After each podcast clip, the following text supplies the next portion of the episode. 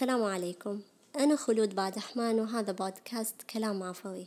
هذا البودكاست خاص جدا جدا جدا لأصدقاء خلود. قد ينتاب المرء شعور الضياع شعور أنه فاقد لنفسه. يعايش هذا الشعور ويتألم من الداخل ألما يشبه ألم الفقد. ولكن لا عزاء له فالفاقد هو والمفقود هو أيضا.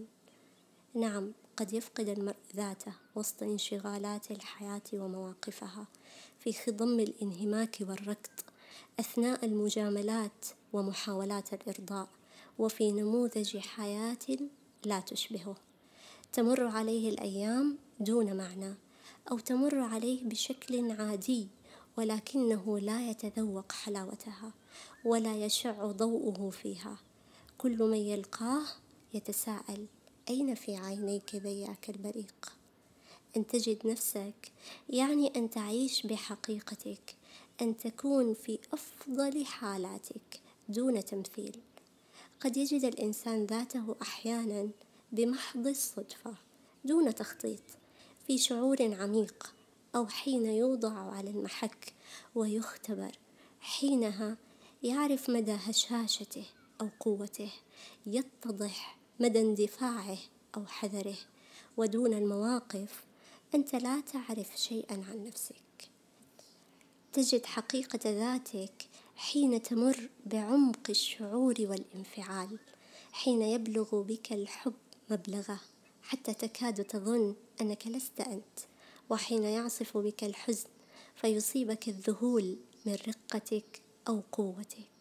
وحين يأخذك الغضب فتفجع بجبروتك أو حلمك وطول صبرك وحين يهزك الخوف وترى ثباتك ويقينك أو انهيار أمانك.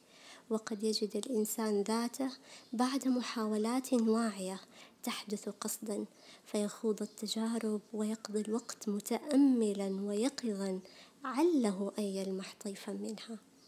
أين يجد المرء ذاته؟ غالبا نحن نجد أنفسنا فيما يشبهنا من أشخاص وأعمال وأشياء.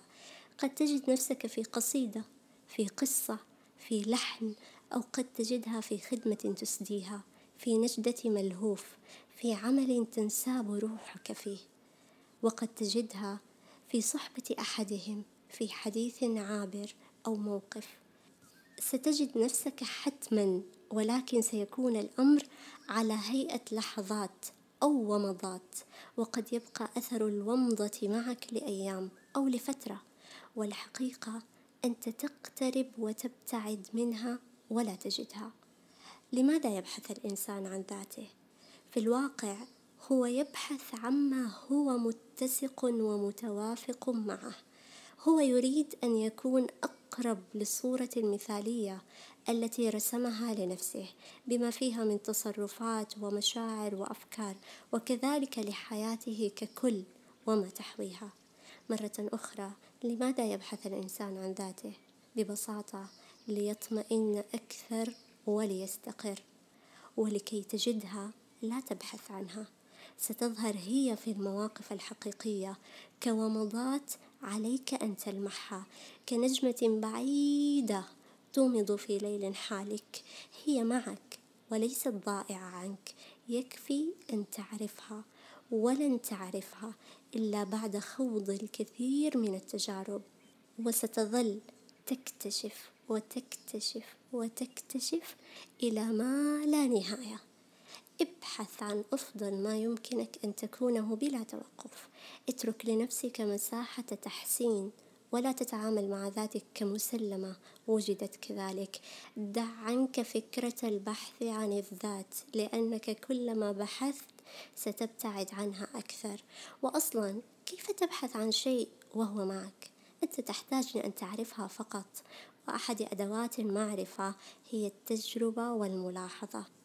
احتفظ في ذاكرتك بكل المواقف والمشاعر وأسماء العابرين الذين جعلوك تلمح وجه ذاتك وتلمسها بلطف. اطمئن واهدأ واملأ روحك وعقلك. ومع ذلك فالامتلاء لا يحتم الاتكاء. اسأل الله دوما وأبدا أن يبصرك. ويلهمك ويعطيك الثبات في الأمر والعزيمة على الرشد وحينها ستعرف ذاتك وسترى بوضوح. شكرا لاستماعكم. لا تنسوا تشاركوا الحلقة هذه مع الناس اللي تحبوهم بس اللي تحبوهم ونلتقي بإذن الله تعالى في حلقات قادمة.